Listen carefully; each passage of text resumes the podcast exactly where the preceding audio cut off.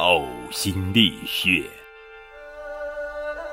唐朝中期有个叫李贺的诗人，他的诗呀写得非常好，诗的风格跟李白的很相似。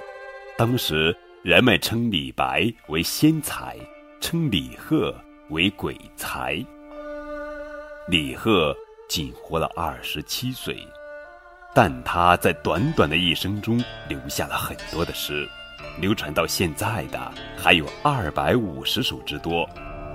李贺七岁时写了首高轩过的诗，当时的大学问家看了都非常喜欢。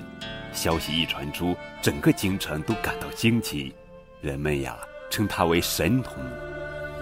李贺不仅会写诗，而且爱写诗。他十四五岁的时候，每天都骑马出去游玩。他玩的方法跟别人不同，他总是背着一个袋子，袋子里呀。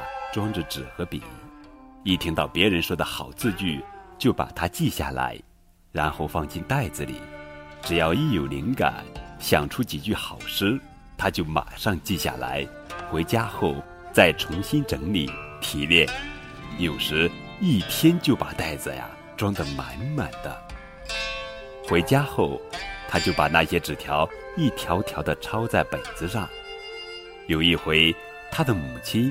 看到他抄了很厚的一本书，心疼的对旁边的人说：“这是我儿李贺呕出来的心血呀。”意思就是说，李贺被诗迷住了，为了写诗，即使累得吐血，也心甘情愿。